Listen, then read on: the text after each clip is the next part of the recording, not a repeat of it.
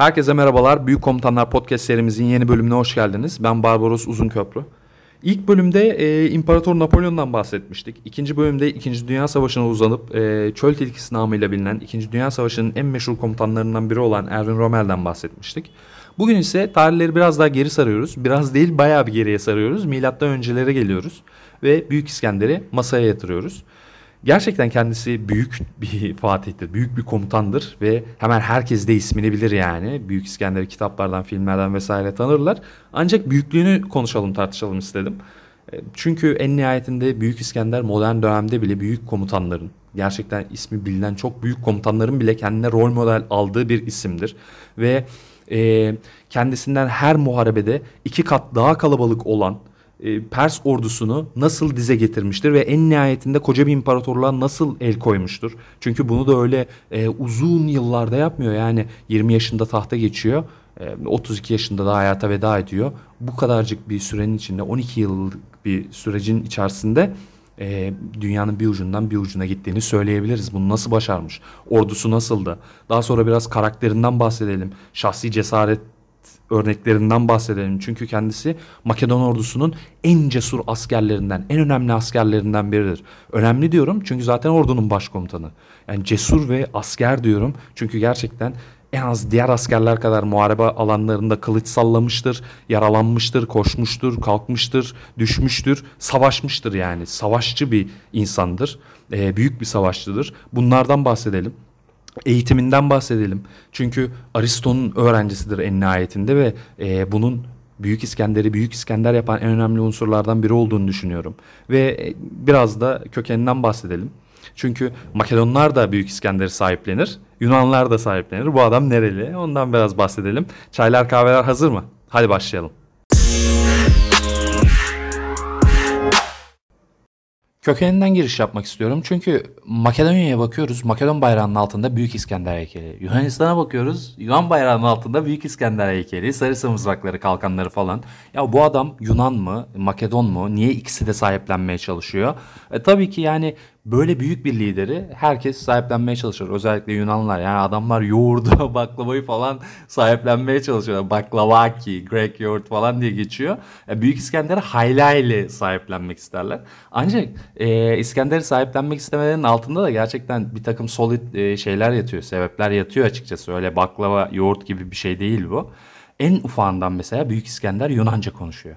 Yani adamın konuştuğu Yunanca Attik lehçesinde bir Yunanca. Yani belki Azerbaycan Türklerinin konuştuğu Türkçe gibi düşünebiliriz ama en nihayetinde Yunanca yani. Onun haricinde Yunan tanrılarına kurbanlar sunmuş. Apollon tapınağını tamir ettiriyor.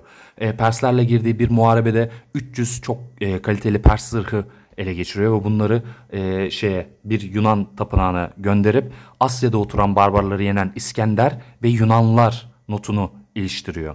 Daha sonra yine Anadolu'ya e, gittiğinde Anadolu'da tırmandığı çok yüksek bir tepe var, bir kale var. Oraya Zeus tapınağının yaptırılması emrini veriyor. Daha önceki zamanlarda Trakya'daki asileri bastırdıktan sonra Zeus, Herakles ve Istros'a kurbanlar sunuyor. Yani Büyük İskender'in belki kan olarak, soy olarak Makedon olduğunu söyleyebiliriz. Ancak e, kendisi e, bize kültür olarak, zihinsel olarak, ruhsal olarak Yunanlı olduğu ile ilgili, Yunan olduğu ile ilgili pek çok ipuçları sunuyor diyebiliriz. Eğitimine geçeceğim şimdi. Eğitimini eğitimi de çok önemli çünkü. Hem bu bahsettiğim konuyla ilgili hem de İskender'i İskender yapmasıyla ilgili. Ancak bir örnek daha aklıma geldi. Onu da atlamadan geçmeyeyim. Perslerle girdiği bir muharebeden sonra Granicus muharebesiydi yanlış hatırlamıyorsam. E, Pers ordusunda paralı Yunan askerleri de var. E, bunlar e, biraz daha cephe gerisinde bulunduruluyorlar. E, ne olur ne olmaz taraf değiştirirler falan diye. Ancak en nihayetinde yine Pers ordusuna, Pers ordusunun e, amaçlarına hizmet eden birlikler. İskender Pers ordusunu dağıttıktan sonra bu Yunan askerleri esir alıyor ve bunların tamamının öldürülmesi emrini veriyor. E, sebebi de şu vatana ihanet. Yani hangi vatandan bahsediyoruz işte? Bu Yunan dünyasına. Yani İskender bu birlikleri kendi ordusuna da katabilirdi. En nihayetinde e, bu en güçlü falanks e, piyadelerinin kanatlarını koruyan iyi askerler olabilirdi bunlar. Ya da e, affedebilirdi yani bu da bir seçenek. Ancak işte yapmıyor ve kendilerine ihanet eden Yunanlılar oldukları için bunları infaz ediyor. Yani böyle bir durum da var. Evet artık Büyük İskender'in eğitimine geçelim. Çünkü daha önce de belirttiğim gibi eğitim dönemi Büyük İskender'i e, hem ruhsal açıdan hem e, zihinsel açıdan şekillendiren en önemli unsurlardan biridir. Çok önemli bir dönemdir Büyük İskender için. Yani 20 yaşında tahta geçtiğinde onu zihnen ve ruhsal olarak hazırlamış bir süreçtir bu süreç. E, tabii Makedon hanedanlığında da gelenektir prenslerin e, önemli kişiler tarafından eğitilmesi. Büyük İskender de böyle bir durumun söz konusu olduğunu görüyoruz. Örneğin Leonidas var. Spartalı büyük komutanın ismini taşıyan önemli bir eğitmen. Bu kişi Büyük İskender'e dayanıklılığı, dayanıklı olmayı öğretmiş. Sade yaşamı, sade yaşamın erdemlerini anlatmış. Tabi yani dayanıklılık konusunda alacağını almış da sade yaşam konusunda aynı şeyi söyleyemeyiz. Çünkü en nihayetinde e, kendisine tanrı gibi tapınılmasını falan e, önünde o şekilde selamlanmayı falan istiyor. Giydiği kıyafeti, giyimi kuşamı falan bayağı değişiyor. Ama yine de alacağını almıştır diye düşünüyorum. Daha sonra Lysimachos isminde bir eğitmeni var. Bu kişi kendisine destanları anlatmış, edebiyatı anlatmış. Homeros destanıyla İskender'i tanıştıran bu kişidir, bu eğitmenidir. Hatta onu Akilius'a benzeten de odur. Ve en nihayetinde de e, devreye Aristo'nun girdiğini görüyoruz. Aristo kimdi? Aristo'yu tabii ki antik Yunan'ın en önemli felsefecilerinden biri olan Platon'un öğrencisidir. Tabii hocası kadar o dönemlerde meşhur değil ancak yine de önemli bir isim. Ve e, hocasından öğrendiği en büyük derslerden biri şu. E, neydi Platon'un söylediği şey? En güçlü hükümdarlara en iyi eğitmenlerin verilmesi ve o hükümdarların filozof krallar haline getirilmesi. Yani gücü ve zihni, aklı birleştiren krallar haline getirilmesi. Aristo'nun önündeki en büyük en, e, en büyük challenge, yapması gereken, başarması gereken en önemli olay açıkçası buydu. Bunu da hakkını vererek yapıyor mu? Ee, yani okuduğumuz kadarıyla, araştırdığımız kadarıyla, karşımıza çıktığı kadarıyla öyle olduğunu görüyoruz. En nihayetinde e, kendisi yaşıtlarından, akranlarından, kendi askerlerinden, kendinden daha büyük olan, daha tecrübeli kişilerden çok daha öteye gitmiş bir şahsiyet haline geliyor. Platon'un e, İskender'e verdiği eğitim tabi en temel itibariyle Yunan edebiyatından, Yunan klasiklerinden, e, Yunan şiirlerinden, efsanelerinden başlıyor. Ve zaten e, Büyük İskender'in en sevdiği kitap da bu süreçte ne oluyor? İlyada destanı oluyor. Gerçekten çok sevmiş ve muharebelerde falan hep yanında götürmüş yani. Ve e, az önce de Lucy Maor'da bahsettiğim gibi Achillus'u kendine rol model olarak e, alıyor İlyada destanına. Achilles bu Aşil de denilen kişi. Yani bu Truva filminde Brad Pitt'in oynadığı karakter. Ben Achilles şeklinde ifade edeceğim, telaffuz edeceğim.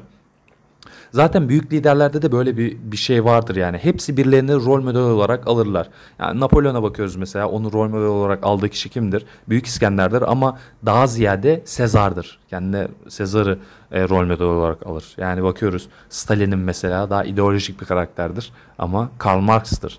Daha sonra Churchill'e bakıyoruz. O e, Napolyon'u rol model olarak almış. İlginçtir İngiliz ama. Daha sonra De Gaulle var Fransız general daha sonra Fransa Cumhurbaşkanı. Onun e, kendisine rol model olarak aldığı kişi Verdun kahramanı Marshal Patein'dir. Daha sonra Hitler'in de var mesela. Hitler'in kimdir? Hitler'in rol model aldığı kişi Arminius'tur. E, Teutoburg ormanında Roma lejyonlarını pusuya düşürüp e, imha eden, birlikleri imha eden Arminius'u e, rol model olarak almıştır ve şeydir Frederick Barbarossa'yı da rol model olarak almıştır. En nihayetinde zaten e, Alman-Rus Harbi'nde Rus harekatına ismini verdiği kişi de Barbarossa. Barbarossa harekatı şeklinde icra edilir. Bu da böyle ekstra bir bilgi. İşte e, Büyük İskender'in Romeo'da aldığı kişi de e, Achilles. Achilles'u çok severmiş. Ona öykünüyor. Onun gibi olmak istiyor. Onun gibi büyük bir kahraman olmak istiyor. Ancak e, kendisi çok daha büyük biri olacak. E, o dönemlerde bundan haberi yok. Daha sonra tabii e, çok all around bir eğitim veriyor Aristo Büyük İskender'e. Yani trajedi yazarlarını öğretmiş, tarihçileri öğretmiş, bunların eserlerini okutmuş. Aynı zamanda mesela e, Aristo'nun babası doktor olduğu için bir takım tabii bilgileri de haiz. Yani o konuda da e, bilgili kendisi. Bunları da İskender'e aktarmaktan imtina etmemiş. Hatta gerçekten çok e, ileri düzeyde bilgiler aktarmış tıpla ilgili. Öyle ki İskender bunları seferleri sırasında kullanıyor. Askerlerine e, bir takım e, ilaçlar yazıyor, bir takım tedavi yöntemlerini onlara uygulamış. Ya bunları da yaptığı o ki E, bunun haricinde botanikle, zoolojiyle ilgili bilgiler de hep e, Aristo tarafından kendisine öğretilmiş. Coğrafya ile ilgili bilgiler öğretilmiş. Ama tabii ki o zamanki coğrafi bilgiler, coğrafya ile ilgili bilgiler, haritalar bugünkü netlik ve kesinliğe sahip değil. E, Tabi Büyük İskender'de çıktığı seferler boyunca e, hocasından öğrendiği şeylerin üstüne koymuş. Hatta bunları paylaşmış yani edindiği bulguları, edindiği bilgileri falan hocasına göndermiş. Aynı zamanda bir politik eğitim de söz konusu. Aristo kendisine Yunan şehir sistemlerinin e, önem önemini anlatmış. Örneğin polis sisteminin ör, e, önemini anlatmış ve e, seferleri sırasında da İskender'e ele geçirdiği şehirlere ya da kurduğu şehirlere bu sisteme uygulamasını salık vermiş. Böyle yap demiş. E, polis sistemi de tabii şehir devlet sistemi. Ancak Anadolu'da falan İskender'in fethettiği bölgelerde bu sistem işlemediği için yani İskender'le bu konuda mesela ters, ters düşmüşler. E, bunu da ifade edelim. Evet artık Büyük İskender'in prenslik dönemlerinden hükümdarlık dönemlerine geçebiliriz. Ee, Büyük İskender'in babası 2. Filip suikaste uğradıktan sonra genç İskender 20 yaşında tahta geçmiş oluyor. Tabi Filip'in ölümünde e, İskender'in annesinin parmağı olduğu falan da e, söylenenler arasında, iddia edilenler arasında. Bunun kesinliğini hiçbir zaman bilemeyeceğiz belki. Ancak babasının ölümünden sonra ancak annesinin bir takım parti kutlama tarzı şeyler yaptığı daha kayıtlara geçmiş, tarihe geçmiş. Neyse İskender tahta geçtikten sonra doğal olarak yaptığı ilk şey e, tahta hak iddia edebilecek diğer figürleri ortadan kaldırmak. Bunları gözünü kırpmadan öldürtmüş. Büyük liderlerde biraz böyle bir durum söz konusudur yani. En naiflerinde bile zaman zaman çok gaddarca hareketlere giriştiklerini görebiliyoruz. Çünkü mecbur kalabiliyorlar.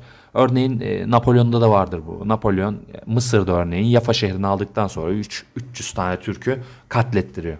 Yani hadi onlar Türktü, gönül bağı falan filan yoktu. Aynısını Paris'te de yapmış mesela. Paris'te ayaklanma çıktıktan sonra 700 Parisli'ye hemen infaz ettirmiş. Sonra e, Churchill'de de vardır mesela. Churchill'de 2. Dünya Savaşı'nda Fransa düştükten sonra Fransız donanmasının hemen imha edilmesi emrini veriyor. Yani farklı seçenekler belki düşünülebilirdi ama imha edilmesi planı uygulanıyor. Hatta o dönemde De Gaulle de Fransız General De Gaulle de Londra'da bunun çok büyük bir trajedi olduğunu falan söylüyor De Gaulle. Ancak Churchill bambaşka bir kafada avam kamerasında adam kutlama yapacak noktada. İki, e, 20. yüzyılın en tek taraflı deniz mücadelesinde Fransız donanması Alman donanmasına katılması engellenmiş ve imha edilmiş. Böyle bir durumda. Tabii hiçbirinin e, geldiği seviye Stalin'in ulaştığı seviyeye gelemez. Çünkü yani onunki milyonlarla tarif edilen bir durum. Ancak e, böyle örnekler vermek mümkün. İskender de bunları yapmış. Yani sadece taht mücadelesinde değil, tahta geçtikten sonra değil, askeri kariyeri boyunca bunu pek çok kez uygulamış kendisine suikast yapma girişiminde bulunanları, suikast yapma şüphesi olanları dahi gözünü kırpmadan öldürmüş. Örneğin e, Büyük İskender'in babasından kendisine miras kalan büyük bir general vardır Parmenyon. E, bu Makedon ordusunda çok önemli bir figürdür. E, kulağına bu ileriki zamanlarda suikast yapma şüphesi e, geliyor. Böyle bir duyum geliyor İskender'e. Büyük İskender önce Parmenion'un oğlunu öldürtmüş ki o da Makedon ordusunda çok önemli isimlerden biri. Önce onu öldürtüyor. Daha sonra da onun haberi babasına ulaşmadan e, suikastçıları gönderip babasını da öldürtüyor. Parmenion'u da öldürtüyor. Hatta İskender bu konuda bayağı ileri gitmiş ve çok yakın bir arkadaşı vardır. Kleitos, Büyük İskender'in. Bu çocukluk arkadaşı Aristo ile birlikte eğitim aldığı zamanlardan çok küçüklükten arkadaşıdır. Daha sonra da tabii ilerleyen zamanlarda ikisi de çok büyük mevkilere geliyor. Biri imparator olmuş işte, biri Makedon ordusunda çok önemli bir konuma ulaşmış. E, Kleitos e, Büyük İskender'in tavrının, halinin, karakterinin değiştiği bu Hindistan'a ulaştıkları dönemde artık Büyük İskender kendisine e, Tanrı Doğu kültürüne has olan bu tapınma tarzında bir selamlama yapılmasını istemiş. Tabi Makedon e, subaylar, üst rütbeli subaylar falan buna çok karşı çıkmış. İskender de geri adım atmak durumunda kalıyor ancak Kleitos işte e, İskender'i içkili bir eğlence e, merasimi sırasında çok sert bir dille eleştiriyor. İskender'in de bu zoruna gitmiş, mızrağı çekmiş adamı şişlemiş. Çok yakın arkadaşı olmasına rağmen, Makedon ordusunun çok önemli figürlerinden biri olmasına rağmen hatta ve hatta Granicus muharebesinde, birazdan ondan da bahsedeceğim. Granicus muharebesinde İskender'in hemen doğrudan hayatını kurtarmış olmasına rağmen Büyük İskender işte gözünü kırpmamış, arkadaşını bile öldürmüş. Böyle durumlar söz konusu olabiliyor. Gelelim İskender'in zaferlerine, ordusuna, tüm bunları nasıl kazandığına, Pers İmparatorluğu'na nasıl el koyduğuna, savaşma düzenine, savaşma şekline falan biraz bahsedelim. Ee, öncelikle şunu söyleyelim. Büyük İskender'e babasından gerçekten büyük bir miras kalıyor. Bu para pul falan değil çünkü İskender Anadolu'ya geçtiğinde Pers seferine falan başladığında kasa tıngır tıngır. Yani pek de para yok yani. Ama kendisine miras kalan bu çok önemli şey. E, çok disiplinli, iyi eğitilmiş ve babasının e, saldırgan dış politikası sebebiyle iyi tecrübe edinmiş bir ordu. Bu orduda da e, Phalanx ismiyle anılan, Phalanx düzeniyle savaşan elit piyade birlikleri var. Bunlar nasıl piyadelerdir? Bunlar çok önemli piyadelerdir. Normal Yunan savaşçılarının kullandığı mızrakların yaklaşık 2-2,5 katı uzunluğunda mızraklar kullanırlar. Çok sıkı formasyonda çok yan yana hareket ederler, ilerlerler ve savaşırlar. O yüzden e, düşmana karşı etten bir duvar ören bir piyade birliği. Tabi bu piyadeler e, böyle çok güçlü olabilir ancak zayıf yanları var. Örneğin manevra kabiliyetleri az. Çünkü ağırlar, yavaş hareket ediyorlar. Öyle hızlı bir şekilde düşmanı çevireyim, kuşatayım falan filan durumları söz konusu olamayabiliyor. E, bir başka zayıf tarafları da kanatları ve gerileri. E, önden örneğin ya 2,5-3 metre uzunluğunda mızrak uzanıyorsa buna e, düşman piyadesinin yapabileceği çok az şey var. Hatta süvarinin yapabileceği hiçbir şey yok. Biçilir. Ancak kanatlardan ve geriden gelen süvari de bu birlikleri biçebilir. İskender de tabi buraları korumak için e, kanatlara e, standart Yunan piyade, piyadelerinden yerleştirmiş menzilli piyadelerden, okçulardan, mızrak atan e, menzilli piyadelerden yerleştirmiş ve e, süvarilerini konuşlandırmış. İskender'in e, muharebe düzenine baktığımızda e, hemen hemen tüm muharebelerinde bu şekilde savaştığını görüyoruz. Savaşma şekline gelirsek ise şöyle bir e, strateji uyguladığını görüyoruz İskender'in. Bir eliyle düşmanı sıkıcı tutup diğer eliyle de e, ölümcül darbeyi indirdiğini görüyoruz. Bunu ben e, şimdi Granicus muharebesi üzerinden anlatacağım. Çünkü e, diğer e, muharebelerinde de hemen hemen aynı şekilde kazanmış. Zaferlerini genelde bu şekilde kazanmış. Bir e, birliklerinin bir kısmıyla düşmanı sıkıcı tutup oyalayıp zaman kazanıp alan yaratıp diğer birlikleriyle de e, öldürücü darbeyi indirmesi. İskender e, ilk büyük e, sınavını Pers ordusuyla yapacağı ilk büyük sınavını Granicus Muharebesi'nde veriyor. Granicus Muharebesi de Çanakkale'nin hemen e, güneydoğusunda kalır. E, Anadolu'ya geçtikten sonra orada e, gerçekleşiyor bu muharebe. Pers ordusunun büyük bir kısmı süvari. E, İskender'in ordusu ise bahsettiğim düzende e, Anadolu'ya geçmiş. İskender tabi e, neyi uyguluyor? Sürpriz unsurunu kullanmak istiyor. Sürpriz unsurunu kullanmak suretiyle nehri e, süvari birlikleriyle hızlıca geçip Pers ordusuna taarruz ediyor kanattan. E, Tabi piyadeleri az önce bahsettiğim piyadeler de daha ağır olduğu için daha yavaş hareket ettikleri için muharebeye henüz dahil olamıyorlar. Uzun sürede e, dahil olamayacaklar. Yavaş yavaş ilerleme pozisyonundalar. İskender bu süvari taarruzunda düşmanın e, ciddi miktardaki kuvvetli süvari birliklerini uzun süre oyalıyor. Bu sürede de e, bu bahsettiğim güçlü piyade birlikleri, falanks birlikleri muharebe alanına intikal ediyor. Birliklerinin büyük kısmı süvarilerden oluşan Pers ordusu ise e, bu falanks birliklerinin karşısında yapabilecekleri hiçbir şey yok. Kalanlar e, biçiliyor, kalamayanlar da kaçıyor ve dağılıyor. Böyle bir e, örnek verebiliriz. Yani söylediğim gibi bu muharebede örneğin İskender süvarileriyle düşmanı tutmuş öldürücü darbeyi piyadeleriyle indirmiş. Ancak İsus muharebesine bakıyoruz mesela Hatay civarında gerçekleşen bir muharebe vardır. İsus muharebesinde bu sefer falanks birlikleriyle tutup düşmanı e, süvarileriyle öldürücü e, darbeyi indiriyor. Aynı şeyi Gaugamela muharebesinde de yapıyor. Bu e, Bağdat yakınlarında vuku bulan bir muharebe. Orada da yine falanks birlikleriyle sıkıca tutup birliği e, süvari birlikleriyle ölümcül darbeyi indiriyor. İskender'in e, bu şekilde savaştığını söyleyebiliriz. Tabi Granicus Muharebesi demişken İskender'in şahsi cesaretine de girmemek olmaz. E, kaydın ilk başlarında söylediğim gibi kendisi gerçekten e, savaşlarda çok fazla kılıç sallayan sürekli muharebelerin içinde bulunan kan içinde kalan düşen kalkan bir asker. Granicus Muharebesi'nde de böyle oluyor. Süvari taarruzunu başlattığında süvarilerin arasında kendi de var. Ee, bayağı epik bir olay oluyor. Onu da anlatayım. Hem de Klytos'la da ilgili. Bu muharebeler sırasında e, Pers süvari birliklerinden e, bu Pers süvari birliklerine komuta eden iki önemli satrap işte bu Pers ordusunun önemli komutanlarından biri doğrudan İskender'i tespit edip İskender'e hücum ediyorlar. Onu öldürmek istiyorlar. Hatta bir tanesi e, silahıyla İskender'in miğferine vurmayı da başarıyor. Bu darbeyi yiyince İskender'in miğferi parçalanıyor ve İskender de atından yere düşüyor. Tam da o sırada Satripiades, e, pardon Spitridates, Spitridates ismindeki bir başka Pers satrap baltasını kaldırıp İskender'e öldürücü darbeyi vurmak üzereyken İskender'in çocukluk arkadaşı daha sonra da İskender'in ellerinde can verecek olan Kleitos durumu görüyor. Çok hızlı bir şekilde hareket edip Spitridates'in kolunu kökünden söküyor. Kılıcıyla sökmüş ve İskender'in hayatını kurtarmış.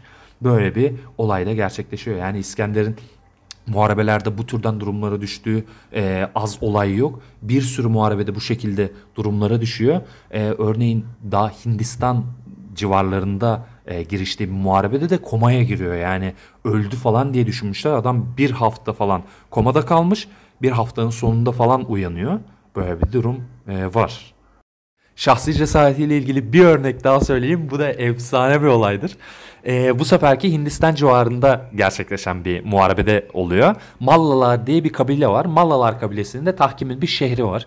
E, İskender buraya hücum ediyor ve şehri ele geçiriyor. Ancak şehrin içindeki kaleyi alabilmiş değil. Onu ele geçiremiyor. Neyse kale duvarlarına, kale surlarına merdiven dayıyor. Merdivenden ilk çıkan kişi de kendisi. Merdivenden çıkıp e, surdan atladıktan sonra, avluya atladıktan sonra paldır küldür şey kalıyor, e, kırılıyor. Merdiven kırılıyor. Büyük İskender kalenin avlusunda tek başına kalmış. Tabi düşman askerleri de kendisine saldırıyor. Onlarla savaşıyor. E, etrafı cesetlerle dolmu, dolmuş. Öyle bir manzara hayal edin. En, son, en sonunda e, bir ok kendisine isabet ediyor. Omzuna, omzu civarlarına bir yere saplanıyor.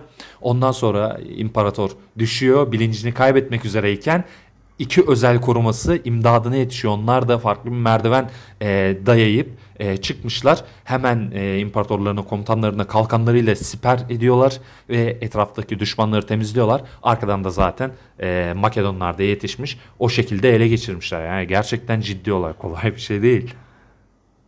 Şimdi bir olayı da anlatacağım. Bu olay üstünden de bir karakter analizi yapmış olalım. Karakter e, özelliği tespit etmiş olalım. Büyük liderlerin, büyük komutanların hemen hepsinde zaten var olan bir özelliktir bu. Nedir? E, normalin dışında düşünebilme kabiliyeti. Normalde insanın aklına gelmeyecek fikirleri üretebilme kabiliyetidir. Yaş kaç olursa olsun bu büyük komutanların hemen hepsinde vardır. Yani e, şeyde de Napolyon'da da vardır, Sezar'da da vardır. Mesela Sezar'ın bir kuşatması var. Alejia kuşatması diye. E, olağanüstü bir kuşatmadır ve tarihte örneği yoktur. Bir şehri Alejia şehrini kuşatır. İçeride düşman vardır. Dışarıdan düşmanın dışarıdan da düşmanın geldiği haberini alınca bu sefer kendini de kuşatır. Yani içerideki düşmanı e, taarruz ediyorken, saldırıyorken dışarıdaki düşmana karşı da kendini savunuyor durumundadır. Olağanüstü bir durum yani. İskender'de de böyle bir olay var. Anlatacağım olay da şeyde geçiyor. Afganistan civarlarında falan geçiyor. E, Büyük İskender işte orada bir e, kaleyi almak istiyor. Kaleyi ele geçirmek istiyor. Ancak kalenin arkasına yaslandığı dağlar karlar altında. Şartlar çok zorlu. Erzak da kısıtlı. İskender kaleyi almaktan vazgeçmek üzere. Hatta toparlanma işlemlerine falan geçiyor. Ancak bir kereye mahsus teslim olun çağrısında bulunuyor. Kale müdafileri adamla dalga geçmiş. Diyorlar ki kaleyi ancak uçan askerler fethedebilir demişler. İskender'in çok zoruna gitmiş bu. Dalga geçilmesi kendisiyle ağrına gitmiş. O zaman demiş tamam gitmiyoruz. Sonra 300 askerden müteşekkil bir Special Task Force kuruyor. Yani e, özel görev kuvveti gibi bir şey kuruyor. 300 askerden müteşekkil bunlar. Kendilerine büyük ödüller vaat ediliyor. Ve e, görevleri de şu Karlı Dağ'ın zirvesine diğer taraftan tırmanacaklar. İşte demirler, demir kancaları, ipler falan kullanacaklar. E, kaleye diğer taraftan e, dağın tepesine aşmak suretiyle ulaşacaklar. Bu tırmanma sürecinde 50 kişi hayatını kaybediyor. Gerçekten çok zorlu bir görev çünkü. Ancak 250 kişi de e, tepeye ulaşmayı ve yukarıdan kaleye taarruz etmeyi başarıyor. Nitekim de kale gerçekten de uçan askerler tarafından e, teslim alınmış oluyor. İskender kaleyi ele geçirdikten sonra kale müdafilerin tamamını da çarmıha gerdirmiş. Bunun gibi hikayeler gerçekten hiç az değil. E, Büyük İskender'in askeri kariyeri boyunca. Yani hep e, tekrar tekrar söylediğim gibi kendisi hem imparator hem asker, büyük bir komutan e, ve bu hikayelerden çok fazlasını anlatabilmek mümkün. Değinilecek çok nokta var, anlatılacak çok nokta var. Kendisi zaten sosyolojinin konusudur, felsefenin konusudur, sanatın konusudur, askerlik sanatının konusudur. E, büyük liderlerin kendine referans noktası olarak gördüğü bir kişidir. Ee, ancak yani anlat anlat bitmez çok da uzasın da istemiyorum. Ee, bugünlük nokta koyalım, burada bitirelim. Umarım e, keyif almışsınızdır, keyifli vakit geçirmişsinizdir. Ee, bir başka yayında daha görüşmek üzere diyelim. Kendinize iyi bakın.